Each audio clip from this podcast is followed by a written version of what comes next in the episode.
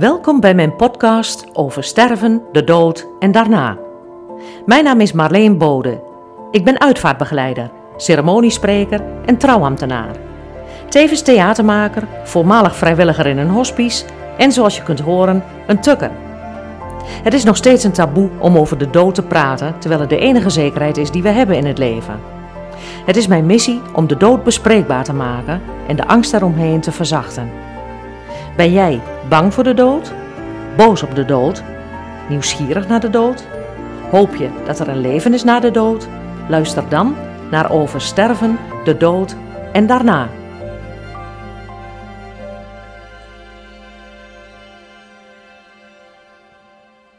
Het is fijn hier.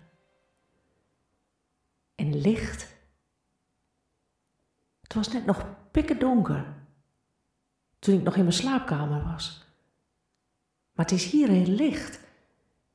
Het is zo mooi. En lekker warm. Ik weet niet waar ik ben, maar dat maakt ook niet uit. Dat ik hier ben, is goed. Ik voel vrede en liefde. Pure liefde. Belachelijk, maar ik kan geen andere woorden verzinnen voor wat ik hier voel. Ik zie niemand, maar het voelt alsof iedereen hier is. Er zijn geen vragen, maar wel alle antwoorden. Ik zie geen poort, geen bloemen, geen heilige die me vertelt dat ik hier weer weg moet omdat het mijn tijd nog niet is of zo. Dus ik blijf hier maar zitten. Nee, liggen. Nee, zweven. Hè? Dat is gek. Ik heb geen lijf. Ik heb geen vorm. Ik ben er gewoon. Ik slaap, denk ik, met mijn ogen open. Maar ik heb niet eens ogen. En toch zie ik alles. Is het antidepressiva of antidepressiva? Dat was de laatste gedachte die ik had. Ik had de wens om eruit te stappen. Uit het leven. En ik lag net nog serieus na te denken over de manier waarop ik dat zou doen. Pillen nemen, ja, pijnloos.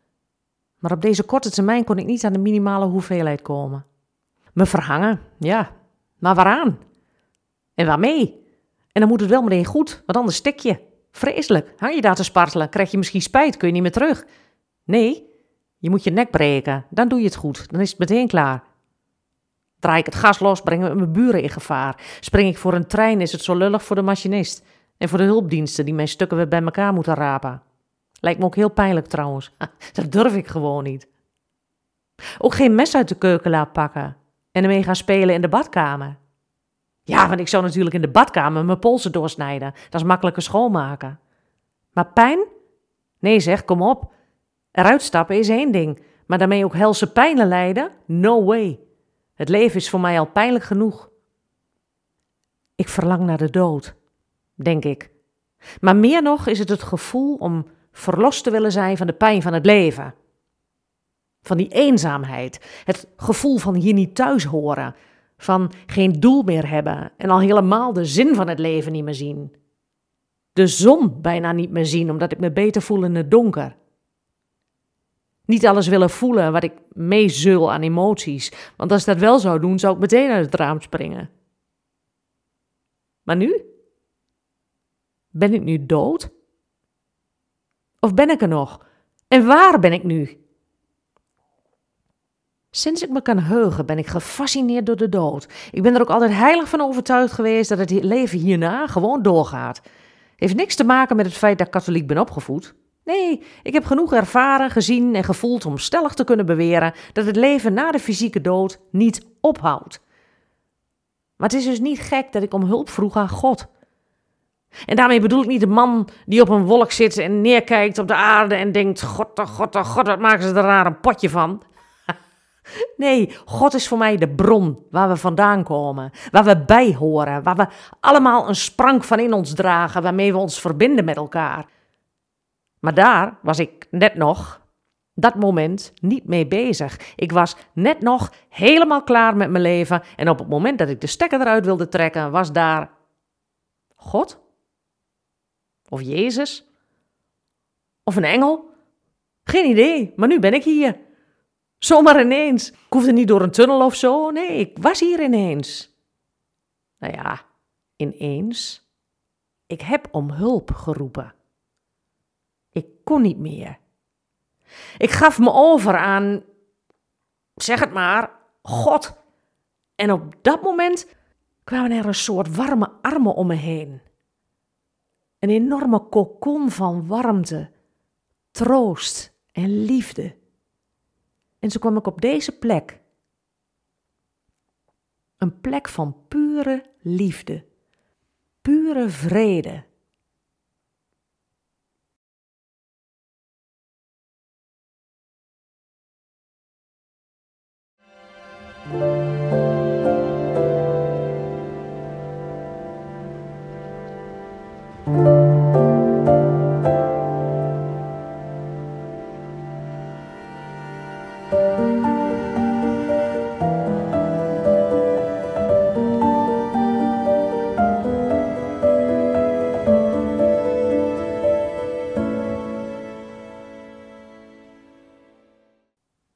Tja, dit was waar ik uh, mee begon in mijn voorstelling, zeg maar vijf jaar geleden. Het laatste woord over sterven, de dood en daarna.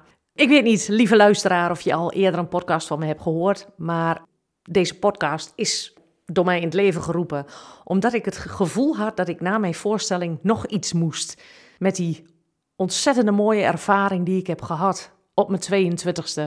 Ik ben bijna 52, dus het is bijna 30 jaar geleden dat ik ja, een einde wilde maken aan mijn leven.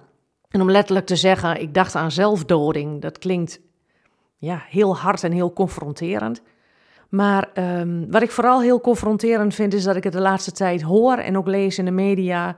Of het nou ligt aan uh, de jaren uh, dat we zijn ingelogd, ik zeggen, uh, de lockdown, ingelokt waren door corona. Dat met name jongeren en jongvolwassenen.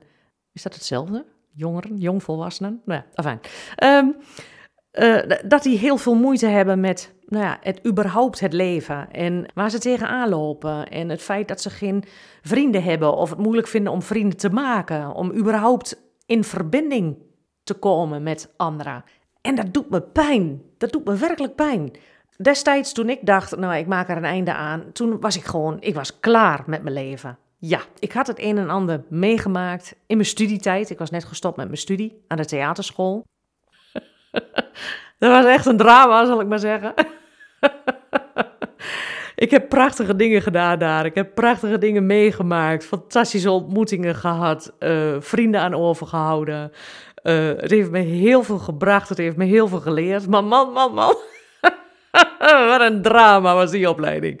Ik zou er een boek over kunnen schrijven. Misschien doe ik dat nog wel eens, maar laat ik nu zeggen, ik noem er iets in, uh, in mijn podcast hierover. Laat ik zeggen dat ik, ja, waarom zeg ik het ook, ook niet? Ik bedoel, tegenwoordig gaat het ook vooral over grensoverschrijdend gedrag in de media. Dus, uh, nou ja, de reden dat ik stopte met de opleiding dramadocent op de Academie voor Expressie door Woord en Gebaar, een hele mond vol de school was uh, nog niet zo lang een officiële toneelschool, met alle gevolgen van dien. Men liep rond met het idee, ik word beroemd of op zijn minst een bekende Nederlander. De opleiding dramadocent stelde niet zo heel veel meer voor. Het ging vooral uit boekjes uh, wat we moesten leren. En niet zozeer meer praktijkgericht, wat ik heel raar vind met zo'n praktijkgerichte opleiding. Maar afijn, um, de reden om um, ermee te kappen was uh, dat ik ben aangerand door een docent. En toen ik daar mijn beklag over deed, kreeg ik te horen, en ik weet nog precies letterlijk wat er tegen me gezegd werd. Dat het nu eenmaal een fysiek gerichte opleiding was. En als ik daar niet mee om kon gaan, dan moest ik me maar afvragen of het de juiste opleiding wel voor mij was. ik nam ter plekke het besluit. ik wil dit niet langer. Goed, lang verhaal, heel kort. Als ik terugdenk, was dit een van de dingen die aan ellende, zeg maar, op één hoop lagen. En op die hoop lagen nog een heleboel andere dingen waar ik niet over zal gaan uitweiden. Maar die uh, alles bij elkaar ervoor zorgden dat ik het gevoel had: ik ben hier wel klaar. Ik heb hier niks meer te zoeken op deze aardkloot. ik ben er klaar mee, ik uh, wil niet langer en ik wil hier weg. Dat idee. Het was niet van het ene moment op het, op het andere dat ik dacht: ik ga een einde maken aan mijn leven. Zeg maar, ik had al vaker gedacht: is het niet beter om. Zijn de mensen niet beter, uh, beter af zonder mij? Of, uh, nou ja, weet ik veel wat er allemaal op dat moment door mijn hoofd schoot. Maar er kwam een punt dat ik op mijn knieën in bed s'nachts. Ik, ik, ik, ik trok het niet meer. En dat ik dus letterlijk, wat ik net in de monoloog, letterlijk de monoloog aan het begin uh, van deze podcast, dus ook het begin was van mijn voorstelling, uh, letterlijk uh, alles door mijn hoofd had laten gaan. Manieren om een einde te maken aan mijn op dat moment miserabele leven, vond ik. Dat ik dacht, ja, maar dat ga ik niet doen. Ik ga dit gewoon niet doen. Ik vind het gewoon, ik vind het eng, het doet pijn. hoe dan? weet ik veel kon maar één ding doen. En dat was berichten op God. En ik zei het net al in de monoloog, ik zie God niet als een persoon. dat is hij ook niet. En, en, en I, I hij, uh, hij met een hoofdletter. Weet je, God heeft geen seksen. Het is geen man of een vrouw. Er worden grappen over gemaakt en daar moet ik altijd hartelijk om lachen. En dat doe ik zelf ook aan mee. Maar God, nou ja, goed. Ik, ik ik kom erop terug om te proberen om um, iets wat onbeschrijfelijk is te gaan beschrijven. Ik sta ook op het punt om dat te gaan doen, maar dat gaat over mijn ervaring. Maar over God. Um, omdat ik katholiek ben opgevoed, heb ik geen moeite met het woord God. God is voor mij dus die bron waar we allemaal vandaan komen. Dus het woord bron is voor mij ook prima. Alle religies die één God aanbidden, uh, of het nou Allah is of Yahweh of nou, zeg het allemaal maar. Ik geloof dat de bron waar wij allemaal vandaan komen, waar we allemaal een deel van zijn, een deel wat wij in ons dragen, dat, nou ja, dat wat overblijft als wij er fysiek niet meer zijn. Als wij sterven, als wij fysiek dit leven verlaten, leggen we ons lichaam af dat wordt begraven of gecremeerd of wat dan ook. Geresumeerd binnenkort. Maar voor dat lijf wordt gezorgd. Dat stelt niks voor. Klinkt gek, maar het lichaam is niets zonder de aansturing van het goddelijke, de God die wij eigenlijk zelf zijn. Maar goed, ik ga nu even een uh, dwarsstraat in waar ik absoluut uh, nog weer uh, naar terug ga keren. Maar terug naar het moment dat ik in mijn bed het leven niet meer zie zitten. En in uiterste, en ik mag gerust zeggen wanhoop, mij richt tot het enige wat ik ken. En dan nog eens de vraag: ken je het werkelijk? Maar ik wist dat ik mij daartoe kon richten. Iets wat veel, veel groter is dan ikzelf. Ik richtte me tot God en ik vroeg of hij me alsjeblieft kon komen halen, omdat ik het leven niet meer zag zitten en ik er zelf geen einde aan durfde of kon maken op dat moment. Kom me alsjeblieft halen, want ik trek dit niet meer. En op dat moment had ik dat gevoel dat er, ja, zeg maar, het was midden in de nacht en mijn beddengoed lag overal en, en ik was helemaal de kluts kwijt. En ik hief mijn handen ten hemel naar God.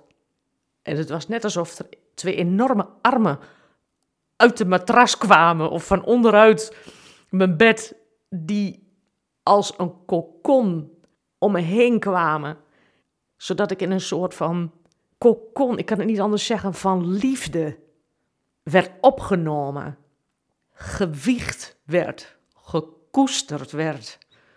En ik probeer woorden te geven aan iets wat niets te beschrijven is. Ik kwam op een plek waar alles was, waar iedereen was.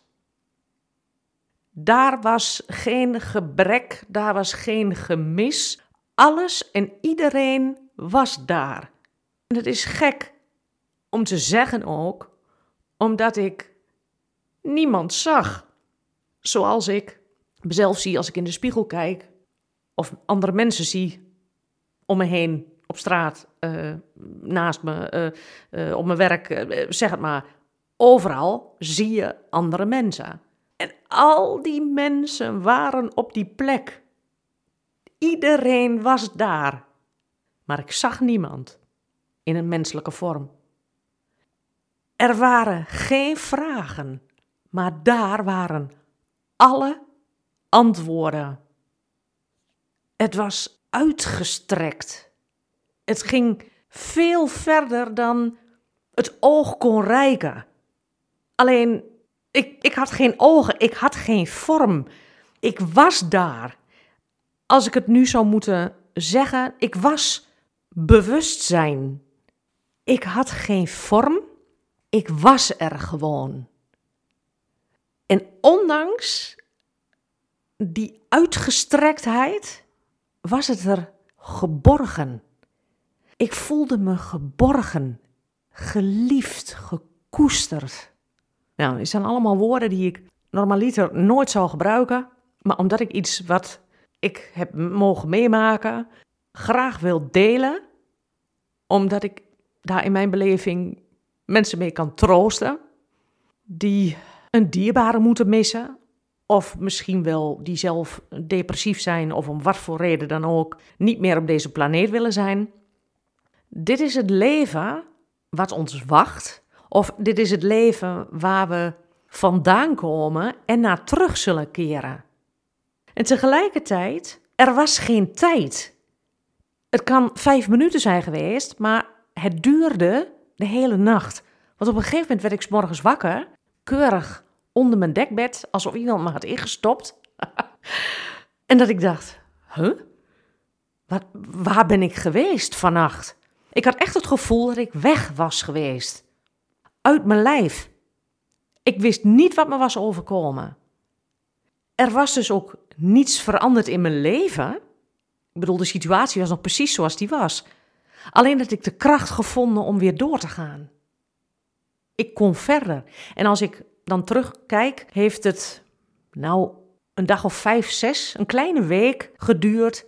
Maar heb ik dit gevoel van die liefdevolle kokon, pure liefde, pure vrede. Dat zijn de enige woorden die een beetje toereikend zijn. Die kokon van liefde en vrede om mij heen gehad, maar dat hij dus elke dag steeds meer afnam.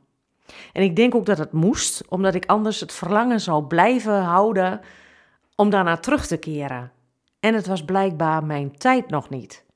En het grappige is dat ik dat dus spontaan heb gehad. En niet naar aanleiding van een operatie of een ongeluk of uh, een hartstilstand of god weet wat. Hè, wat mensen ervaren die een bijna doodervaring hebben gehad. Ik ben erover gaan lezen, ik ben op onderzoek uitgegaan, omdat uh, toen ik hoorde van bijna doodervaringen, dat dat het meest overeenkwam met wat ik heb mogen ervaren. En dan kun je zeggen, ja, maar je was bijna dood. Nou ja, ik wilde dood. Ik wilde in ieder geval dit leven niet meer. En dat ik dit dus spontaan heb gehad, geeft in mijn beleving ook aan dat het niets te maken heeft met endorfinen die worden aangemaakt of uh, medicatie die uh, hallucinaties opwekt of nou ja, noem het maar, waarbij de wetenschap een bijna doodervaring wil verklaren. Het valt niet te verklaren.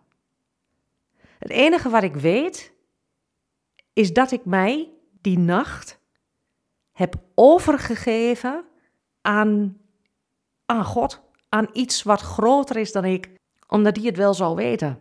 Want ik wist het niet meer. Ik wist niet hoe ik verder moest. En daags daarna ging ik eten bij mijn ouders. En ik dacht, moet ik ze dit vertellen? Ze denken vast dat ik hartstikke gek ben. Nou ja, ik heb het risico genomen. En ik heb het verhaal dus zo goed als mogelijk verteld. Ook met woorden als pure liefde, pure vrede. En naarmate de tijd verstrijkt en de jaren verstreken zijn, ik weet nog wat ik voelde. Ik weet, ik zie, de, ja, alles kan ik opnieuw ervaren. Maar toch met meer afstand, omdat ik ernaar kijk. En omdat ik het plaatje van toen, of de ervaring van toen, daar kijk ik opnieuw naar. En ik zit er niet meer helemaal in. Maar ik kijk ernaar en ik probeer het te beschrijven. En woorden schieten dan tekort. Maar toen ik het net had ervaren en daags daarna dus bij mijn ouders was, heb ik het ze toch verteld. Mijn moeder begon te huilen. En mijn vader stak zijn hand op. Dat deed hij altijd. Dan stak hij zijn vinger op als hij iets heel belangrijks ging zeggen. Maar alleen zegt hij: Er komt een moment dat je dit gaat bagatelliseren. Of dat je zelfs denkt dat je het niet hebt meegemaakt. Denk dan aan wat ik je nu zeg. Jij hebt God ervaren.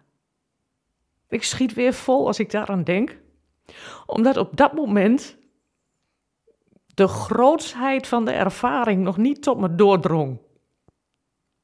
De tijd verstreek, het gevoel nam dus af na vijf, zes dagen, na een week was het, was het weg. Maar ik ging gewoon verder met mijn leven. En er kwamen weer nieuwe dingen op mijn pad. En nou ja, het, het, het leven ging door. En er kwam een moment dat ik me ineens herinnerde dat ik deze ervaring had gehad. En dat ik dacht, het leek wel of ik het vergeten was. De mooiste ervaring die me is overkomen, en volgens mij wordt het ook niet mooier, die ervaring was ik vergeten. En die kwam toen met volle hevigheid terug, maar ook mijn vader, die zei: Jij hebt God ervaren. Want mijn vader begreep hem. Terwijl ik de ervaring nog niet ten volle kon begrijpen wat me daar was overkomen. Maar nu, na bijna 30 jaar, weet ik ook dat ik een openbaring heb mogen hebben. Van het leven hierna of van het leven zoals het werkelijk is. Daar heb ik, of op dat moment, heb ik de werkelijkheid ervaren. Heb ik ervaren wie ik in werkelijkheid ben, maar wie wij allemaal in werkelijkheid zijn. En dat is een deel van God. Een deel van die bron waar wij van, vandaan, waar wij vanuit zijn ontstaan. En waarna we terug zullen keren als het fysieke lichaam loslaten op het moment dat onze tijd hier uh, verstreken is. Wij keren terug in God. Uh, en dan kun je denken, ja, ja, allemaal mooi verhaal, maar alleen, ja, klinkt goed. Wat moet ik ermee? Ja, ik weet het niet. Misschien komt er een moment dat je zelf uh, het idee hebt van hoe, hoe nu verder? Of heb je een, um, een, een groot verlies? Dat je iemand moet missen in je naaste omgeving van wie je zielsveel houdt? En ik durf te beweren, we'll meet again. Don't know where, don't know when. Maar dat, het, dat wij inderdaad met elkaar verenigd worden. Dat wij terugkeren in die bron nou, aangezien iedereen dat doet, vinden wij elkaar daar dus terug. En dus niet in de zin van uh, 1,75 meter, blond haar, half lang, uh, bril op, uh, spijkerbroek. in die zin. Maar wij herkennen elkaar aan ons licht. En dat is wat we ons moeten realiseren. Dat wij niet ons lichaam zijn, maar het licht dat in ons is. Die goddelijke kern die wij hebben. Met een paar dagen is het kerst. En ik vind het wel een mooie gedachte. Met kerst hè, vieren we de geboorte van het licht, geboorte van Jezus. En dan niet zozeer het kindje in de kribbe, dik 2000 jaar geleden, maar het licht in onszelf. De Christus in onszelf. Want dat heeft Jezus ons voorgedaan. Jezus heeft het licht het goddelijk licht wat hij is als zoon van de Vader, zoon met een hoofdletter, vader met een hoofdletter, heeft hij ons voorgeleefd. En dat is soms, zeg maar, zo moeilijk te verstaan, zo moeilijk te begrijpen als je in de kerk zit en van alles aan, aan teksten over je uitgestort krijgt, die hier en daar wel iets beklijven, maar die niet, in mijn beleving, dat geven, dat inzicht brengen wat wij werkelijk zijn. Want wij zijn allen één. Wij zijn broeders van elkaar. Ja, dan kun je zeggen, ja, we zijn ook zusters, broeders en zusters. Ja, maar dan ga je dus weer onderscheid maken in mannen en vrouwen. Terwijl je daar helemaal vanaf moet. Man, vrouw, uh, jong, oud, ras, uh, geaardheid, whatever. Dat hoort allemaal bij de fysieke mens. Dat hoort allemaal bij het ego. En dat is de bedoeling om dat los te laten in dit leven. Om dat los te laten, zodat wij volledig in onze goddelijkheid terug kunnen keren naar de bron, waar wij allen één zijn. En ja, het zou zo mooi zijn als wij het hier op aarde voor elkaar kunnen krijgen. Dat we voorbij dat lichaam kunnen kijken, voorbij wat we zien met onze aardse ogen. Een man, een vrouw, een kind, een oude dame, sjovele kleren. Oh, die ziet er mooi uit. Oh, die heeft prachtige blauwe ogen. Oh, die heeft een lelijk gebit. Dat alles wat bij het uiterlijk hoort, daar voorbij te gaan. Maar proberen het licht te zien in de ander. Nou ja, ik ben hier nog niet over uitgepraat. Maar dit was in ieder geval de ervaring die ik met jullie wilde delen. Dank jullie wel voor het luisteren.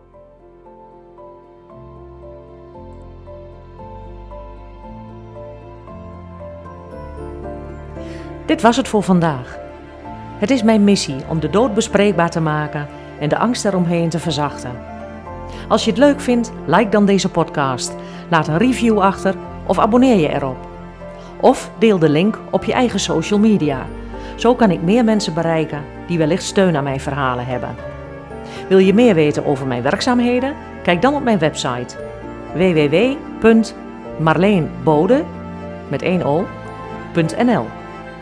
Heb je vragen waar je graag antwoord op wilt of een suggestie voor een aflevering? Vul dan op mijn site het contactformulier in of zoek me op via LinkedIn. Bedankt voor het luisteren en graag tot de volgende keer.